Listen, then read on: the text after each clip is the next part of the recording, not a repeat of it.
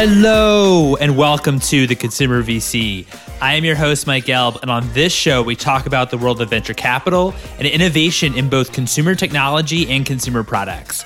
If you're enjoying this content, you could subscribe to my newsletter, theconsumervc.substack.com, to get each new episode and more consumer news delivered straight to your inbox. My guest today is Mike Smerklo, co founder and managing director of Next Coast Ventures and author of Mr. Monkey and Me. Next Coast is investing in a new generation of entrepreneurs building disruptive companies in big markets. We discuss why Mike invests in consumer when his operational experience is in enterprise, as well as consumer trends he's passionate about, how he organized a search fund and purchased a company, as well as running it his shape formula and how entrepreneurs could think about mental toughness, and his shape formula and how entrepreneurs could think about mental toughness. Without further ado, here's Mike.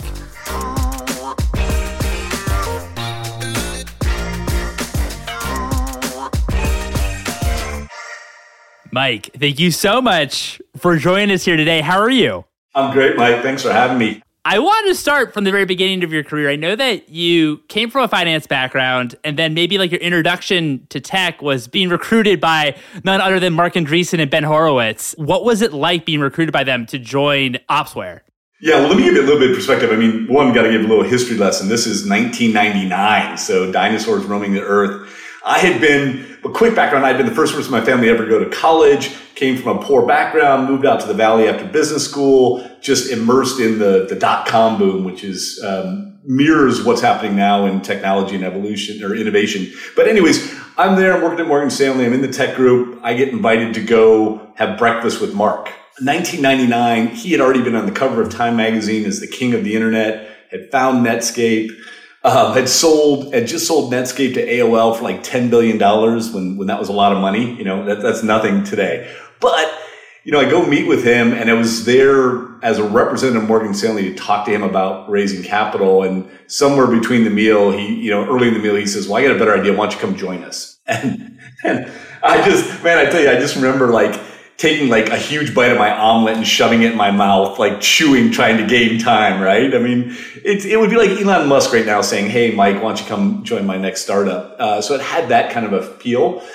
So I chewed slowly, took my time, and then basically, you know, it was kind of like the Jerry Maguire, you had me at hello. I was like, yes, I want to do this. Um, so quite exceptional. Uh, and then he said, wait a minute, I'm actually the chairman. Ben Horowitz is the CEO you got to meet Ben. So I went and interviewed with Ben. I got the job and and jumped uh, you know into the river full and fast right away. It was pretty amazing. That's amazing. What was it about you? Do you think that Marc and Ben just found so attractive? Like, like kind of like that, like first moment. Do you think? Well, I think uh, I don't think there's anything about that. that's very, very, very kind. What I loved about working with Marc and Ben was just the the size of their ambition and their vision. And so they hadn't even. It was the four founders: Tim, Insik, Marc, and Ben. They wanted to build eventually what became AWS. We were just a little bit early, but that was the vision. And so Marc had this wide view to say, okay, what am I going to need to make this successful?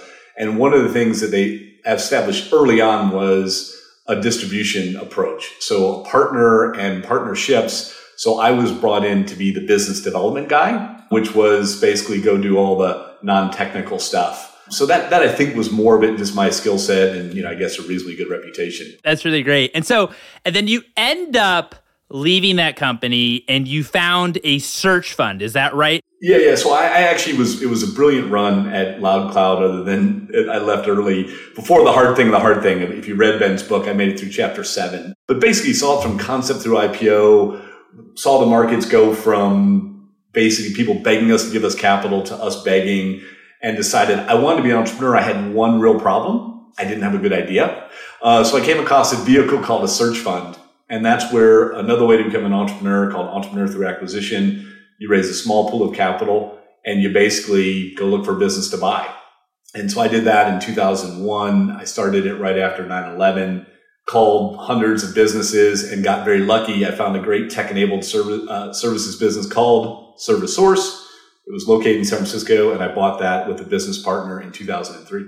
What was it like raising or how does a search fund actually work? Because we never really covered it on this show and i'm just pretty curious. Was fundraising to raise the actual fund in order to then buy ServiceSource was that quite hard to do Yeah, it's, it's, it's pretty interesting. It was a really hard time to do it because it was, again, right after 9-11.com. It was a really interesting time in the capital markets. Tech was not popular. Yeah, well, it had popular and then it had gone through this way. But for those who are under, I guess, under 40, there's this thing called markets and sometimes they explode and there's recessions. I know that's a very foreign concept to the, to the younger generation, but it was in the heart of literally we were starting a war at the U.S. We had had this horrific terror, uh, terrorist attack the dot com bubble had exploded. There was no debt available. So it was a really tough time. But I was able to, with a business partner, what you do is you raise a bunch of, you raise about, we raised probably $400,000. You sell units. And basically what those units do is they give you two years of pay your rent, pay yourself a meager salary and money to diligence and look for companies to buy. In exchange for that, investors then get the right of first refusal on any company you find. So it's like a pledge fund. Uh, and actually, Next Coast Ventures, we actually have a, a fund dedicated to this. In full disclosure, now the market's moved a bit, but at the time we raised it from 15 different individuals. They gave us capital. We went off and you know started eating macaroni and cheese for dinner again, and and cold calling businesses, and got real lucky and found a great business in San Francisco. That's amazing. And so once you purchased ServiceSource, you became their CEO. I mean, what was it like growing that company um, all the way to public? Maybe what were some of like the lessons that you learned along the way? Yeah, it was good. I mean, it was a phenomenal experience. So we were able to buy this business. It was about 30 employees, a couple million of revenue. I, I bought that with a firm called Housatonic Partners. Then I raised venture capital from uh, Benchmark. Bruce Dunlevie, one of the founders, joined my board. Then General Atlantic, and then took it public in 2011 by the time I retired, it was 3,000 employees, 300 million in revenue. At one point, um, almost $2 billion in market cap. So it was a phenomenal ride. Um, what I really learned about it was one, the importance of culture. I learned a ton about sales and go to market.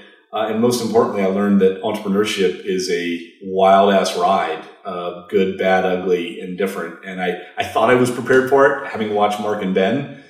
And uh, man, it was you know harder. It was both harder and more enjoyable than I would have ever imagined. With all of your you know enterprise SaaS experience and being there from the beginning when it came to the cloud. First of all, what attracted you to investing? Since we talked a lot about you as an operator, and then also, why is consumer attracted to you whatsoever? I mean, first of all, multiple questions on, on the investing side. I basically one, uh, I did 13 years as an entrepreneur. It damn near killed me I was at the end of my rope and I knew, given my personality, I knew how hard entrepreneurship was. I didn't want to go back to do it again, to be very candid.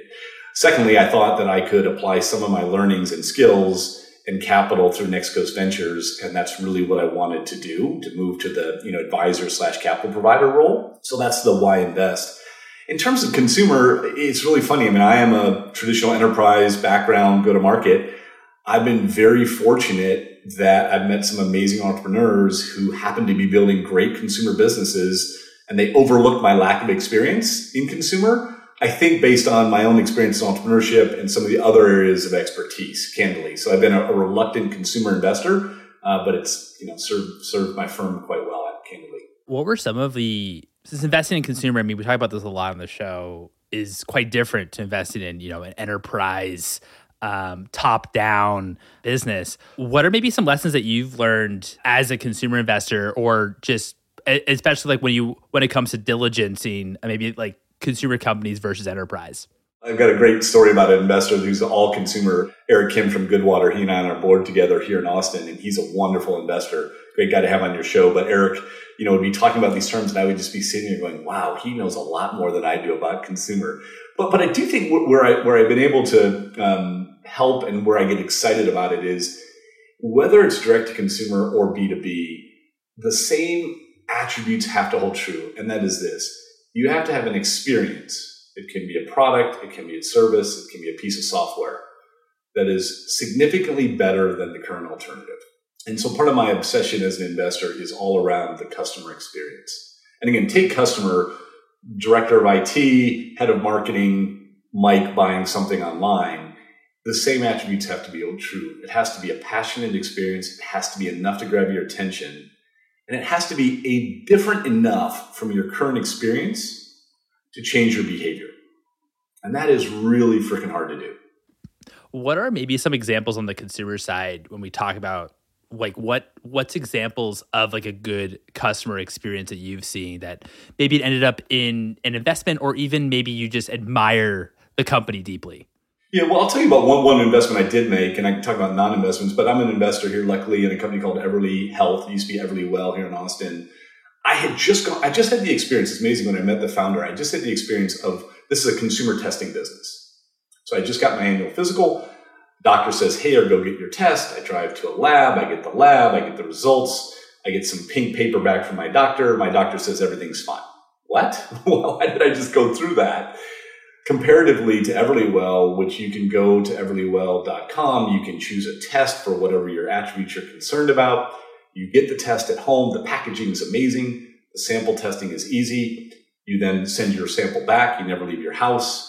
And lo and behold, they give you a rich readout, an internet-based readout that is helps you make decisions about your health. And so I bring that up because A, I am an investor in full disclosure, but two, a really good example where the experience wasn't just kind of better, it's like night and day better. And that company has grown incredibly well because of it. But I think that to me is the key. Again, B2B or B2C, it doesn't really matter. It has to be a differentiated experience. And I can go on and on about other companies in our portfolio or in my own consumer life. And I think it tends to resonate when you go, wow, how many times did I go, that was radically different than what I'm experiencing now? Enough again to make me change my behavior. Yeah, no, that's a really that's a really good point. I'd also love to know too, how do you think about does a company in order to be successful can they just have that purchasing experience be incredible but actually there maybe there actually isn't that much innovation in the product itself in order for you to find attractive? Or how do you think about those two things tied in like like experience and the actual nuts and bolts of the product when it comes to differentiation? Yeah i mean i think in the perfect world right you have both but i actually think one of the things that is often overlooked is brand tied to experience wins the day more often than not and I'll give you a really dumb example of a business I'm not invested in, but I'm a big consumer of. Have you ever heard of Goodr sunglasses down where you are? Yeah. You ever heard of this yeah. company? Yeah, right? $30 sunglasses. They fold, they break, they're easy, whatever. I've got four kids. So I'm like a, every six months I go out and buy like 10 pairs of Goodrs. Don't comment on my parenting skills, but basically it's like they're cheap sunglasses. Easy, fun, have them around the house. Kids break them, lose them, don't care, right? There's no mission behind that business. I don't think it's saving the world, but I know if I go to Goodr, I know I'm going to get the sunglasses. I know they're going to be what I expected, 100% consistent with the brand and what my expectations are. Change my behavior. Why go buy a $200 pair of sunglasses when I can buy good $30 sunglasses, polarized, all that good stuff, and I wear them all the time? It's a really simple example of just brand and experience change behavior. That's a really good point. And I mean, thinking about physical products as well, how do you also think when we think about experience and you know how the actual consumer bought the product itself now with the rise of you know online d2c in the past 15 20 years. How do you also think about like if you're looking at a company that because there's been a lot of companies that have done very very been very very successful at the product wasn't exactly innovative themselves, but the how their distribution and, and kind of maybe like the experience of, of purchasing the product was quite different in that they people were actually able to purchase the product online. It was more convenient. But now because of you know Facebook and Google ads kind of drying up when it comes to arbitrage opportunities, those growth opportunities really aren't there. So I'm kind of curious on how you think about as well distribution today as like a differentiator for a brand again, there's certainly people with a lot deeper experience than I have, but I think your, your first point was a really salient one was early days of D2C. If you go back to uh, Warby or something like that, where it was like, Hey, we've got a, an arbitrage opportunity. We're going to make it easy for you. We'll send these to you and, and all that good stuff. I mean, that, that certainly is gone now. I think the bigger issue becomes what, what used to be called omni-channel, which is how does your brand transcend every aspect of the experience? Physical, e-com, distribution, packaging, all of those things. I think the real winners will be able to, to do that plus have a community. And community is a weird word, but an element that says, yeah, this is con- consistent across all aspects of my interaction. Again, something that kind of simple to, in concept, but again, really, really hard to do. I'll give you an example. We've invested in this company here with an amazing founder called Box Wine, direct to consumer wine. The concept, you say, well, how hard is it? They're doing a subscription service. They're manufacturing their own wine in Napa, California. and then sending you in a box, B-O-X-T, every month, a, a thing of wine, a thing of wine. The hard thing is consumers love it because it's disruptive and different. But when you think about building that business, there are, there's a fault line everywhere you look. The engagement has to work, the consumer ordering period, the wine has to be good, et cetera, et cetera. All of it has to be done. And if you do that right, it's a big business, but you screw up one of those and, you know, it, it's, you're done. And that's where I think the new world of consumer is, is much different than the, I can do some search word, search optimization and drive you to, you know, buy Warby Parker sunglasses. Nothing against Warby Parker. Great business. How did Next Coast Ventures begin? Uh, Next Coast Ventures began uh, six years ago when uh, a longtime colleague of mine, a, gentleman named Tom Ball, who had been in Austin. I was moving from, first of all, I was moving from the Bay Area to Austin. I lived in the Bay Area for 17 years, loved it, still do, but we just had, my wife and I just had our fourth child. I was done being an operator. I wanted to start a firm, and in pure luck, um, my co founder was there was a firm called Austin Ventures in Austin that was imploding. Um, Tom Ball, my, my co founder, was leaving and we looked at it and said, gosh, before COVID, we said, what if we brought some of the Silicon Valley mindset to Austin? What if we had a firm that was called, the tagline was built by entrepreneurs for entrepreneurs? And what if we did that in Next Coast markets?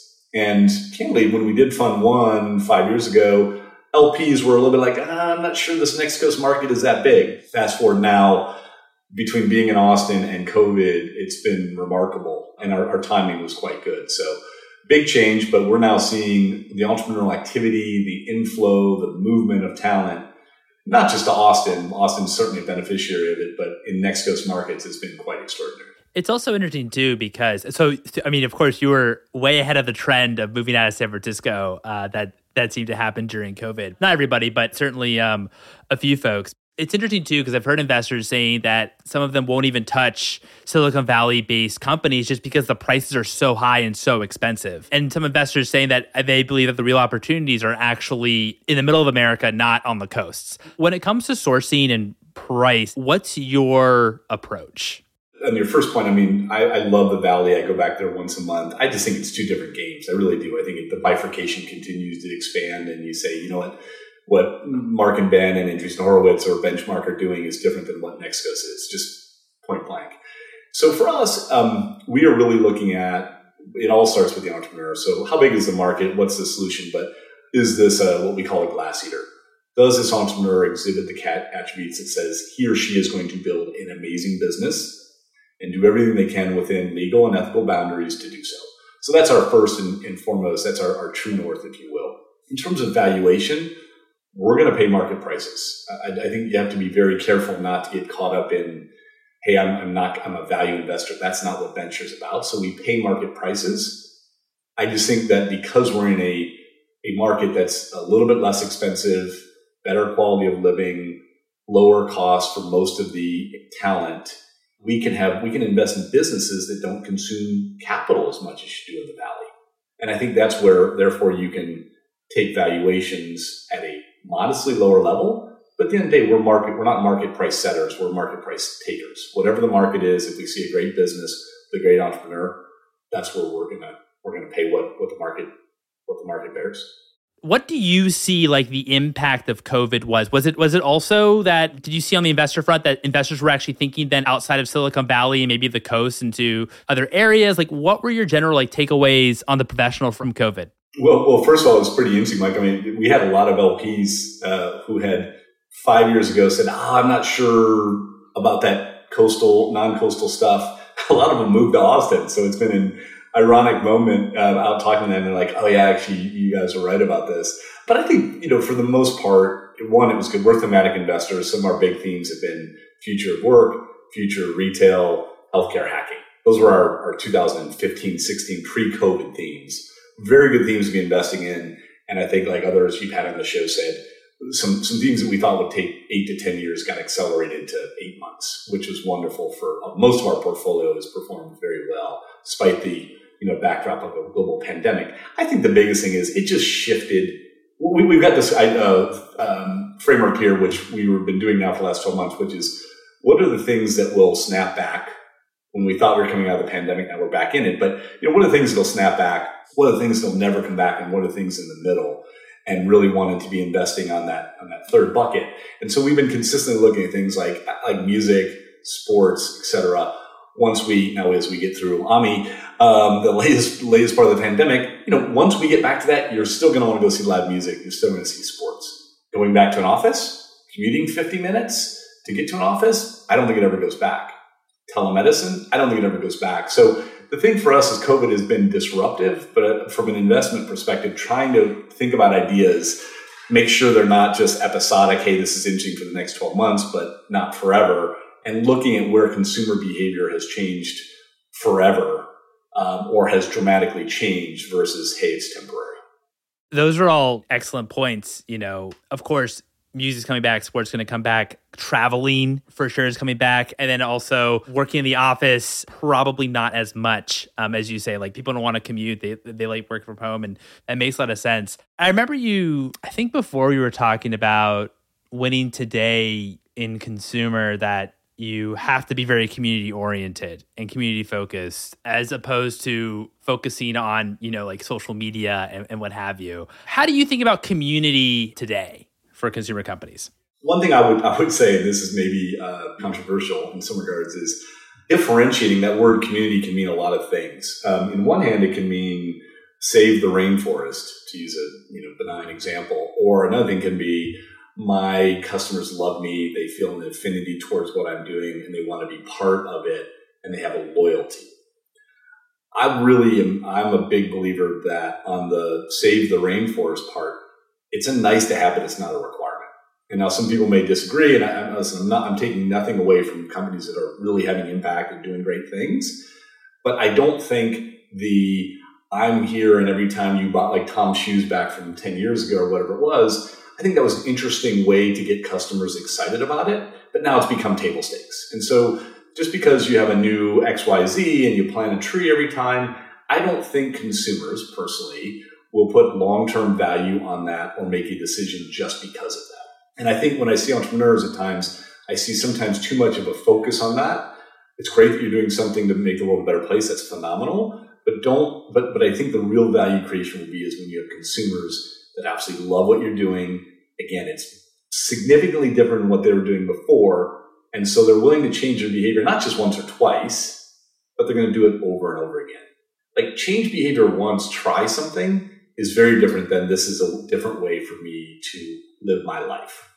If that makes sense. Do you think that in order to win in tomorrow that you actually for your business you actually do need to to stand for something whether that it's sustainability or what have you? I think it's phenomenal. Don't underestimate that. It is phenomenal. It can be a massive part of a story and consumers want it. So start there what I'm differentiating is I don't think you should hang all of your value proposition on it because I don't, I think consumers are fickle. And that's my, my kind of cynic's view. So yes, do something to save the world. Yes, make it sustainable. All of those things, I think they are table stakes.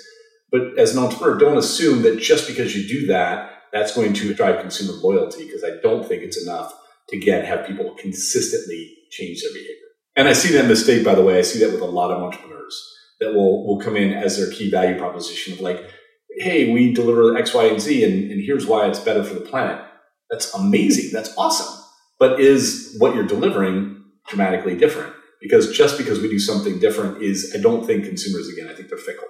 No, that's a fair point because also like that's great that you're doing something for the planet, but what are your competitors doing as well? Are they also doing something great for the competitors? And if it's just a little bit better for the planet, that's great, but will consumers actually know the difference? Are they going to take the time to actually go through that whole education uh, process, actually learn a lot more about your mission? Possibly, but you have to have, as you say, like an amazing experience or just an incredible product or just something differentiated in, in that factor to win. And be maniacal on this term of, of moat, which is an old Warren Buffett term, but like how easy is it? And this is where I also with entrepreneurs and you know I love entrepreneurship. I'm such a passionate believer in it. But it's like, do you have something that is sustainably different? That competitive moat, or is it easy to copy? Because if it's easy to copy, then you've got a temporary head start and you better run really fast. When entrepreneurs are pitching to you, what are maybe some of like the common mistakes that you see entrepreneurs make? Well, I think that you know probably the biggest one I see is failing to think about competition. I think there's a general, uh, and, and here's what I mean by that. Like, I actually think the biggest, I've written a blog on this at my, write a, my spare time, I write a blog at mikesmerklo.com, but I think the most overlooked competition is inertia. And so I, I, really, when I look at it, is everyone has this two by two chart that says, "Oh yeah, here's X, Y, and Z, and we're better than that." Da, da, da, what I think is often overlooked is inertia, and this gets back to the changing behaviors, whether again it's enterprise or consumer. But how do you overcome the inertia? I don't know, Mike. Are you a busy person? Do you have a bunch of free time to go research a bunch of products? I don't.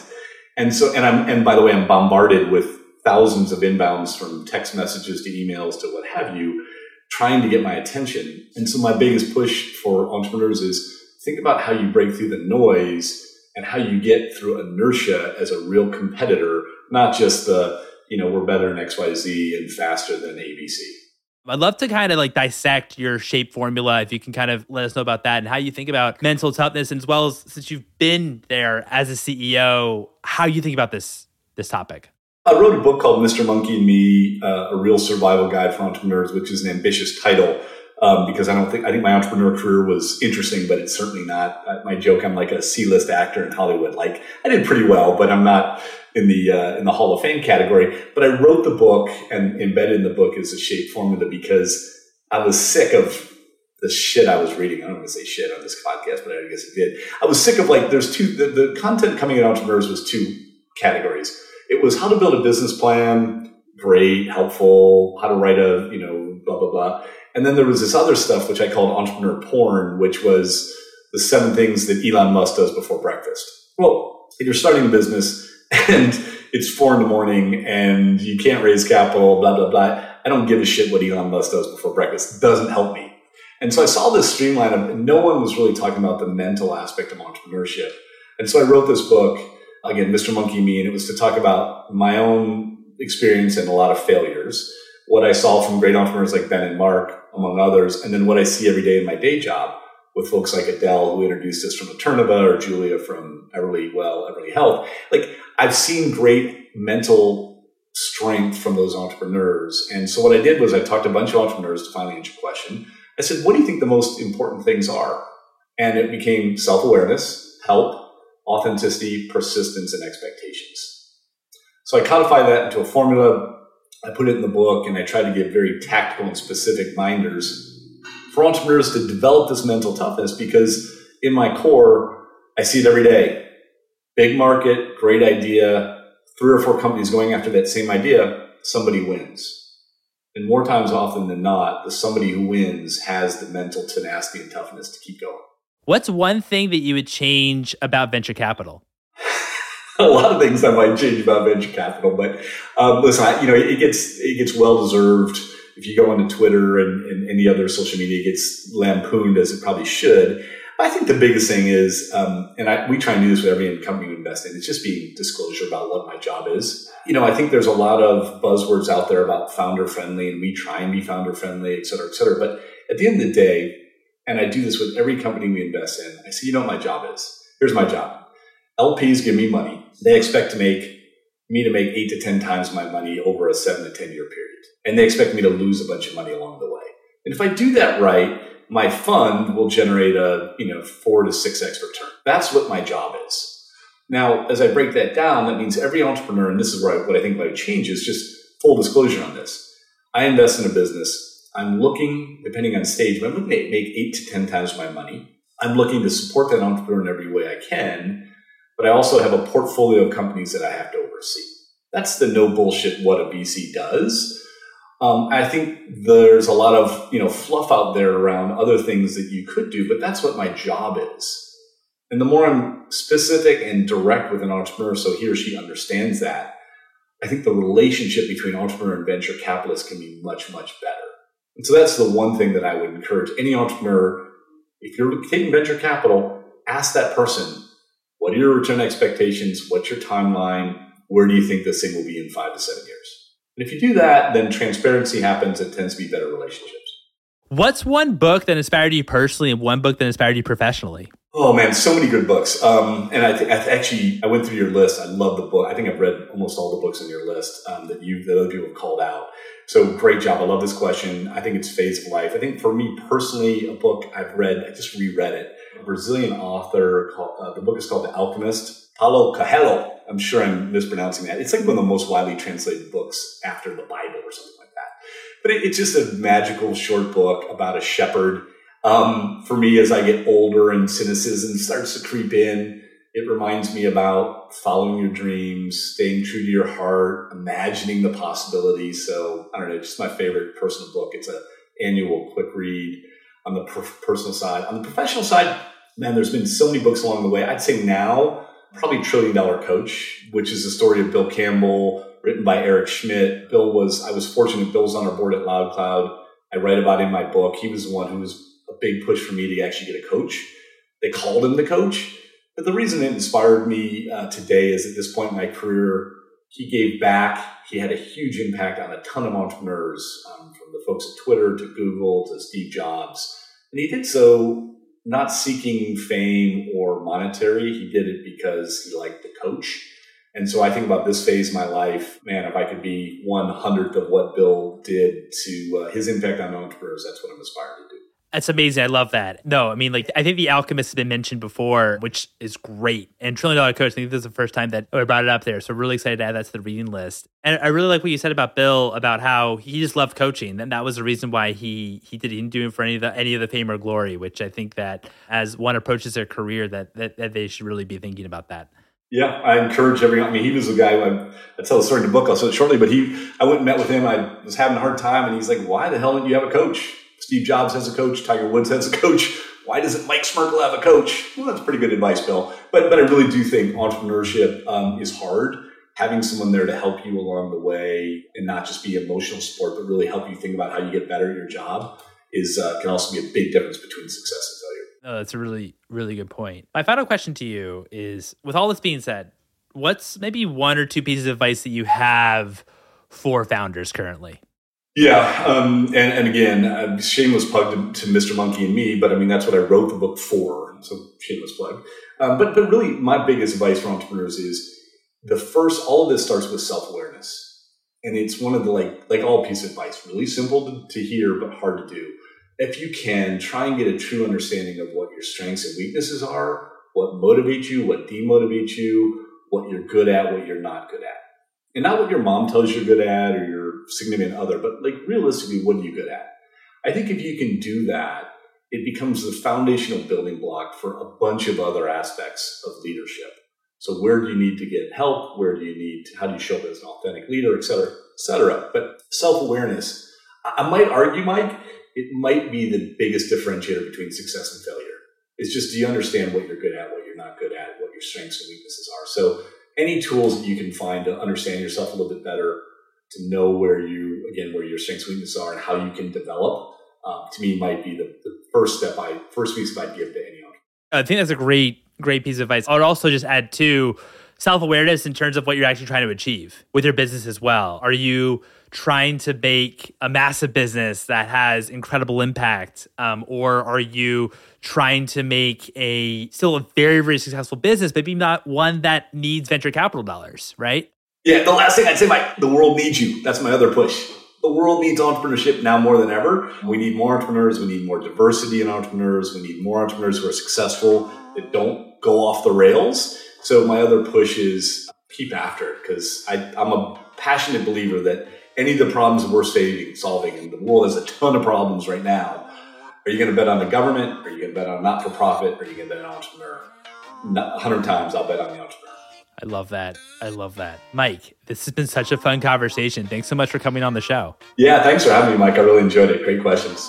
And there you have it. It was such a pleasure chatting with Mike. I highly recommend following him on Twitter at Mike Smerklo. If you enjoyed this episode, I'd love it if you'd write a review on the Apple Podcasts. You're also welcome to follow me, your host, Mike, on Twitter at Mike Gelb, and also follow for episode announcements at Consumer VC. Thanks for listening, everyone.